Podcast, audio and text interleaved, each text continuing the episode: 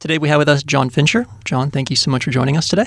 A pleasure to be here, Mark. So John is an entrepreneur who sold his company and now is also a, a business broker who helps other other business owners sell theirs. That's correct? correct. Yeah. So I'd love to learn about how you sold your company and some of the lessons that you learned there and how you apply them to helping other people sell theirs. You bet. Um, first, I'd like to give you a little background, if that's okay. Mm-hmm. Um, I'm an entrepreneur from the get go. I graduated from UT. I had a degree in radio, television, film. Uh, two years of pre med, so I'm, I'm a left brain, right brain, which I don't know if that's a blessing or a curse. But um, I went back to Houston. I didn't want to move to LA and get in the film world. And so I started a business in Houston. It was a construction business. And I learned how to manage arms and legs. Had about uh, 25 employees, and we were remodeling supermarkets across Texas. And uh, second business, I put a suit back on. I uh, started an advertising marketing firm, and I learned sales and marketing. Third business, I, I steal that line from Zig Ziglar. He says it only took him 10 years to become an overnight success. Mine was 15. the third business took off like a rocket. Um, we did legal services, mostly litigation support. Uh, we started in downtown Houston, and that's what got me to Austin. My partner said, choose your city.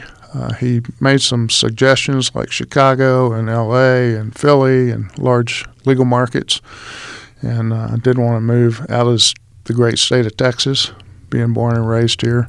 So I said, "How about Austin?" And that's what got me back to Austin. Um, that business went uh, zero to 50 million in sales in five years. We opened 21 cities across the U.S. and uh, rolled them all up and sold to a Fortune 500 company. Um, you, you asked, you know, what did we do right on that on that merger? Um, we hired a CFO about two years prior to putting it on the market, and he really um, was good financially. So we had audited financials that held up in due diligence, really, really important, especially when you're selling to a public company. And um, he guided us through the process. Got it. So, yeah. two years prior to exit, you bring on the CFO. Is that when you were thinking about selling the company? Is that why you brought him on? Uh, we brought him on. We actually brought him on before we thought about selling the company, uh, just to make sure we were cleaning up our financials and doing everything right. When you have multiple cities, there's so much taxation, you know, laws, and and uh, we kind of got punished early on because we weren't aware of all of them, mm-hmm. and so uh, he really helped clean things up. Yeah. Got it. What was the impetus for selling the company? Uh, my partner, uh, this is going to be kind of funny, but he had this uh, recurring nightmare, I guess. It was um, his wife chasing him through the house with one of those old wooden rolling pins saying, You should have sold. Because uh, things had gone really rapid and, and straight up, you know, all the things you want to do when you sell. And I guess it was just fear on his part, like it won't last forever, or the laws will change, or litigation will stop, or you know whatever. We did uh, start a scanning division in about our fourth year into the business. Back then, it was all copies. If you can imagine that for a huge litigation, you know, case, it's just boxes and boxes and boxes. And now, of course, they all get scanned, which makes more sense. What were some of the things that you learned from that transaction? Oh, um, I can think of one of our partners, one of our shareholders, um, had a vacation plan for Italy, and that's where he was during the you know, the countdown to the close and even during the close. And I can't tell you how many business owners I've worked with who don't change their vacation plans because we're in the middle of a deal. And I'm like, please don't do that. so we were faxing, you know, documents back and forth across the pond at all hours to get his signature on things. Yeah. Yeah. So, what are some of the things that you can take away from that experience directly selling your company that you help that you apply to helping other business owners sell theirs? Well, I think it's really important uh, that they position the company for sale. Um, one of the most important things is to have a great team. You know, if if the entrepreneur is going to leave that company, then there has to be knowledge how to run that company without the entrepreneur. And so many of them are, you know, hands on um, occasionally we run into the control freak that hasn't delegated anything. That makes it very difficult to sell. How so? How do you position a company for selling? Besides, you know, trying to delegate out um, the roles and responsibilities from just a couple, you know, founders or managers. Um, I think it's important that they, they look at the overall um, operations of the company. Uh, do they have good operating procedures and and uh, things well documented to where a new owner could come in and look at the model for running that business and figure it out. Uh, the team, like I mentioned, is very, very important. The financials, you know, you want to have your financial house in order and you want to have your legal house in order. You know, we run into issues where they just haven't documented properly over the years. How soon should corporation. that? How soon should that process typically start? Uh, anywhere from one to five years out. Got it. Yeah. Got it. And and is probably there the earlier the better. Is there one area that you think is more important than another? Like uh, you brought in a CFO, and that seemed to work out really well for you guys. Mm-hmm. Um, would you recommend that for other companies, or is there someone else that you think is more important um, as kind of like an initial step in uh, preparing a company for sale? Well, I would say the management team is is paramount. You know how how uh, how well versed are they on the company and all the aspects of the company? Can they can they run it without the owner? I always ask owners, when's the last time you went on vacation? And then I want to know how long were you on vacation. Mm-hmm. And if they tell me I was gone all summer, it's like, great, you have a good team in place. that that's an interesting litmus test. Yeah. um, so going back to your last company, it sounded like the reason to sell is pretty clear. It's this recurring nightmare. What are some of the main reasons you see business owners today sell their companies? That's a really good question. I I put business sellers in two categories, Mark. I have the want tos and the have tos. And the have tos are what I call the five bad D's death, divorce, disease, downturn, disgruntlement. And they don't have a choice. Mm-hmm. I mean, mm-hmm. they. I sold a business recently. The guy who had a possibly a terminal disease and uh-huh. um, you know had to get it sold, which we were successful, and it's going to be good good for him, and he can spend time with his family. Um, the others, the the want tos, they may be serial entrepreneurs that, that grow and sell and grow and sell, and they just stair step up, and uh, those are great great sellers and great buyers too. And then there's the baby boomers. I am one, so I know that market well. Um, it's estimated there's $10 trillion of private wealth in baby boomer businesses across the U.S. So that's a lot of uh, money that needs to needs to change hands if they don't have family succession. That's what we're there for. So that, those are some of the reasons why companies sell. But in your opinion, what do you think are some of the reasons that companies should sell? Well, I think it depends on the entrepreneur themselves. Um, where are they in life, and are they bored? You know, do they want to do something else? Do they want to diversify their portfolio? Because normally all their assets are in that business. Their financial net worth is really tied up in that business. So, by selling, they can diversify a portfolio. What are the common mistakes that you see sellers typically make? Mm let me count the ways. um, we talked about positioning the business for sale mm-hmm. and, and really not being ready um, when they have to sell. And so those have tos, you know, sometimes aren't ready, but they have to sell. Um, I see messy financials quite quite often uh, when we're um, looking at value on the front end, we want to crunch numbers on three to five years of tax returns and year-ending P&Ls and balance sheets, and sometimes they're just a mess. Do you have any any stories that you can share that kind of uh, illuminate some of these lessons that you've learned? Oh, I think of uh, one in particular. We were able to sell, but in due diligence, the inventory just wasn't holding up at all, and uh, I always say there's three methods of uh, inventory uh, accounting. You know, uh, last in, first out, first in, first out, and then whatever I feel like. and this one was running on the whatever I feel like, which was not good. Got it. Yeah, the earnings were way overstated because of the way they were treating inventory. So took about a million dollar you know hit on the on the sell, Mhm. but it was totally um, curable, but uh, had to be discovered in due diligence. Yeah. What are um, some of the, the reasons why deals maybe don't go through? Again, let me count the ways. um, one I can think of is that the entrepreneur takes their eye off the ball after we've engaged and we've uh, done all the heavy lifting to get the business to the market, and for whatever reason, the business starts trending the wrong way and uh, makes it very difficult to sell if it's not going up, up, and going down, down. So that that would be one of the things I've I've seen. Sometimes sellers aren't really committed to the process. Uh, they think they are. Um, on a larger deal, I'm going to have a walkaway fee just in case that happens, where we get the buyer and we've got the perfect deal, and the seller just decides, you know what, I don't want to sell. How often does that happen? Not very often, but it's painful when it does. Yeah. And what what, are some of the reasons why they walk away?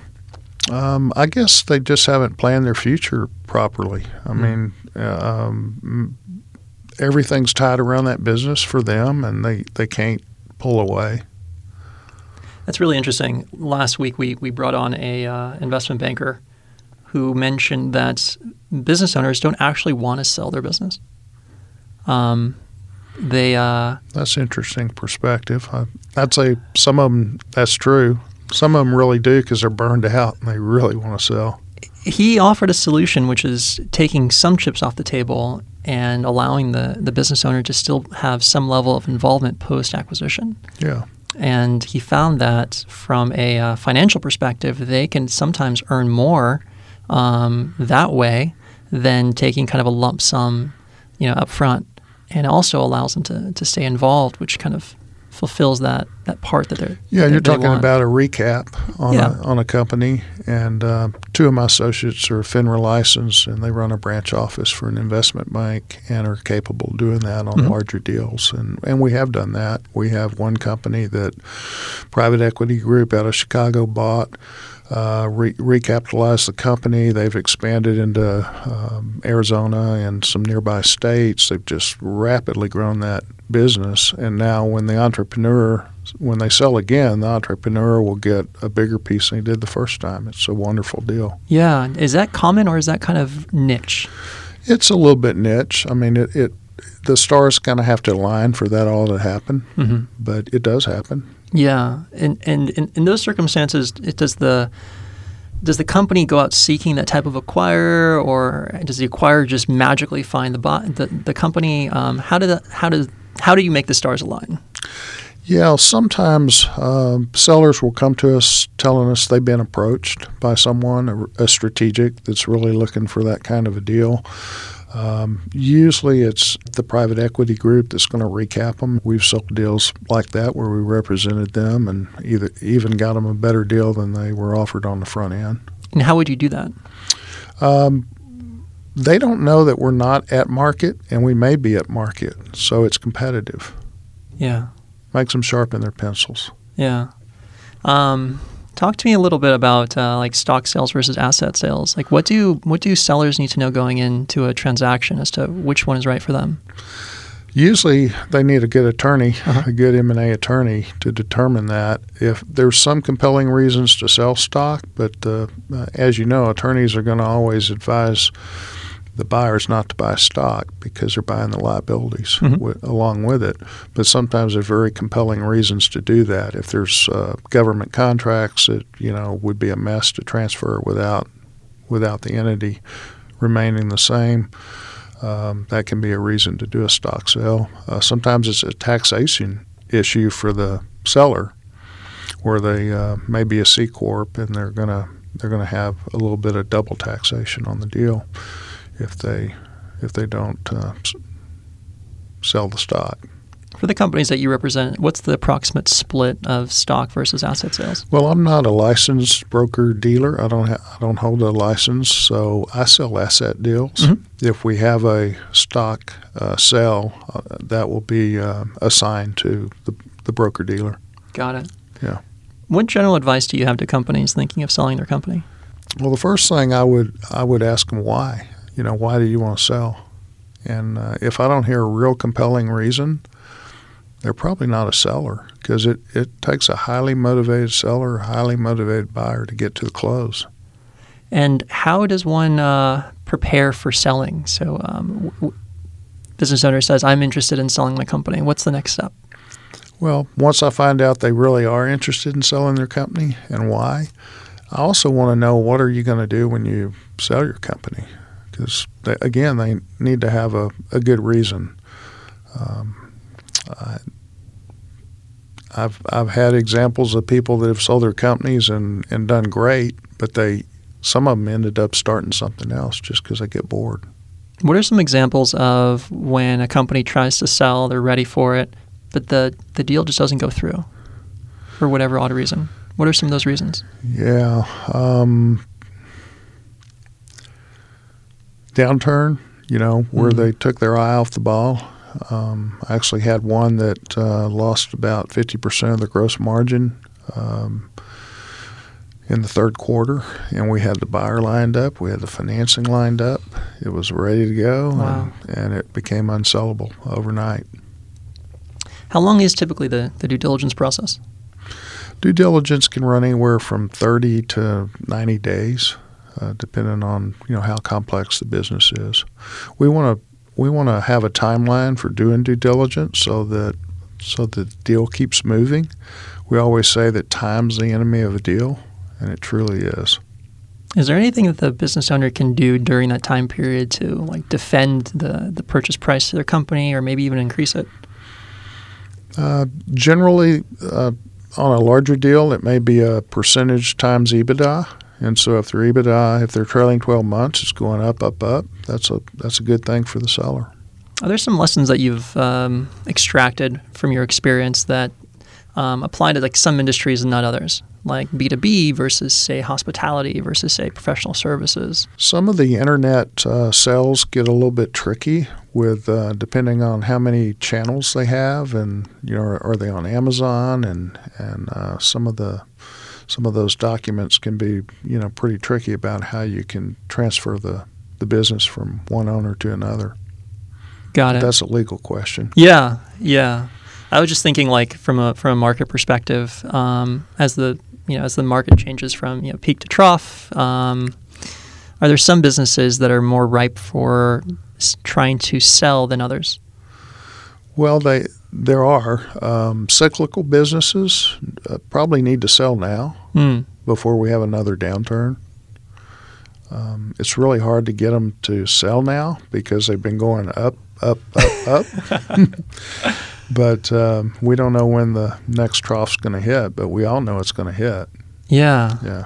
I've had a couple guests uh, have conflicting opinions on when to sell. Some say that you should sell when things are going great, and some say that you sell when things are going terrible. What's your Oh, I- opinion on that? I would never sell when things are going terrible because you don't get the value Yeah. unless you've really ridden it up and you're satisfied with the money you've made up to that point. yeah. How does one get multiple offers? Uh, that's our job is Yeah. to take it to market and uh, look for multiple buyers and get the right buyers interested. hmm That gives them a lot of leverage, Mhm. and uh, that's that's the main reason we do that. Um, I call it more of an auction process, where you want the highest highest bidder, although it might not be the right fit, and Yeah. we let the entrepreneur decide that. If if they would rather sell cheaper to someone else because they like them better, that's okay too. What's an ideal scenario? One owner, hundred percent shareholder, makes all the decisions. and, and now, what's a realistic scenario? Uh, multiple shareholders or, Yeah. or multiple people involved in the in the sale, and uh, even a spouse, you know, can can uh, be challenging Yeah. depending on the spouse. Yeah. What are some ways that they can navigate multiple shareholders to get everybody on board? I, I suggest with multiple shareholders that you really put one shareholder in charge of the process. You can you can have votes um, from time to time, but let let one really ramrod the deal. Mm-hmm. And what if that person is the one in charge of running the company? How does that impact their day to day operations? And That that could. Yeah. Um, probably wouldn't be the best best choice. Um, in our example, we let the CFO, you know, take pretty much the charge and direction. Um, any other general advice that you'd have to, to business owners looking to sell potentially in the future? Uh, begin with the end in mind, as Stephen Covey, the late Stephen Covey said. Yeah. Um, really think about what you want out of a transaction. Um, have a great team in place to make it happen, um, including a, an M&A attorney that that's all they do is M&A work. Um, don't bring your uh, personal injury lawyer to do your transaction um, or family member because there's so many um, things that like reps and warranties that need to be negotiated, right? Indeed, indeed. Um, and just I actually had a couple other questions. Um, one is, uh, have you have you seen businesses try to go this on their own? Uh, in other words, not try to bring on a broker or a CPA or an attorney, and and ha- how has that resulted? Um, I have seen that, and uh, sometimes you can you can even see their marketing uh, ads, and it's just hilarious. It's like they really don't know what they're doing, and uh, and it's not a realistic sales price or other information in the in the marketing. Just you know, no one's going to take them seriously. If you hand me a scalpel, I'm not going to do open heart surgery on myself, and I don't think a business owner should necessarily take their business to market. What's the process that you run companies through um, that are looking to sell? The process Mhm. starts with looking at value on the front end. Um, I want to make sure they're real, realistic um, expectation. If if I look at value and I think it's uh, somewhere in the five million dollar range, and they say I want ten million, I'm not going to get there, and so I wouldn't take that engagement. What are um, the the typical uh, size of companies that it makes sense to bring in a business broker? I would say anywhere um, from a low of a half million up to you name it. Uh, there's no cutoff Mm. at the top end, but even even a five hundred thousand dollar sale you know, Yeah. can benefit from having a broker. On the on the top end, when does it make sense to bring in an investment banker? If there's a recap possibility or a stock sale, then by all means, they should have someone that's licensed. I, I, I interviewed an investment banker a week ago, and he mentioned that um, typically it makes sense when the company's enterprise value is around twenty million dollars, um, because the work involved, the prospects involved, the due diligence involved is just kind of like a different level um, than for companies typically smaller than that. Would, is that something you would agree with, or do you have kind of a different? I'd opinion? probably go lower, Lower? uh, ten, Hmm. you know, ten and above. But Got it. but I, I understand where he's coming from. Sure. Got it. Okay. Um, any last pieces of advice or lessons learned or stories that you'd like to impart with us? Uh, this is a pretty simple one, but just just cleaning their house before they tour a buyer. You know, I had about a twenty million dollar company, and we and we toured a family office that was very interested in buying that business, and there was just junk in the yard, and I really think it turned them off. I mean, there, there were things that had been there for obviously 15, 20, 30 years rusting and should have been hauled off. I just thought, clean this place up. You literally mean like physically clean your house. Physically, clean it up. Yeah. I think that's good advice. Uh, I think just in general. John, thank you so much for your time today. Well, I've enjoyed it. Thank you, Mark. And uh, where could people go to learn more about you and uh, and your brokerage? Well, our website is corpinvest.com. And, um, and then the two associates that have their FINRA license run a branch office for Statesman Corporate Finance, uh, investment banking firm out of Houston, and they run the Austin office. Awesome.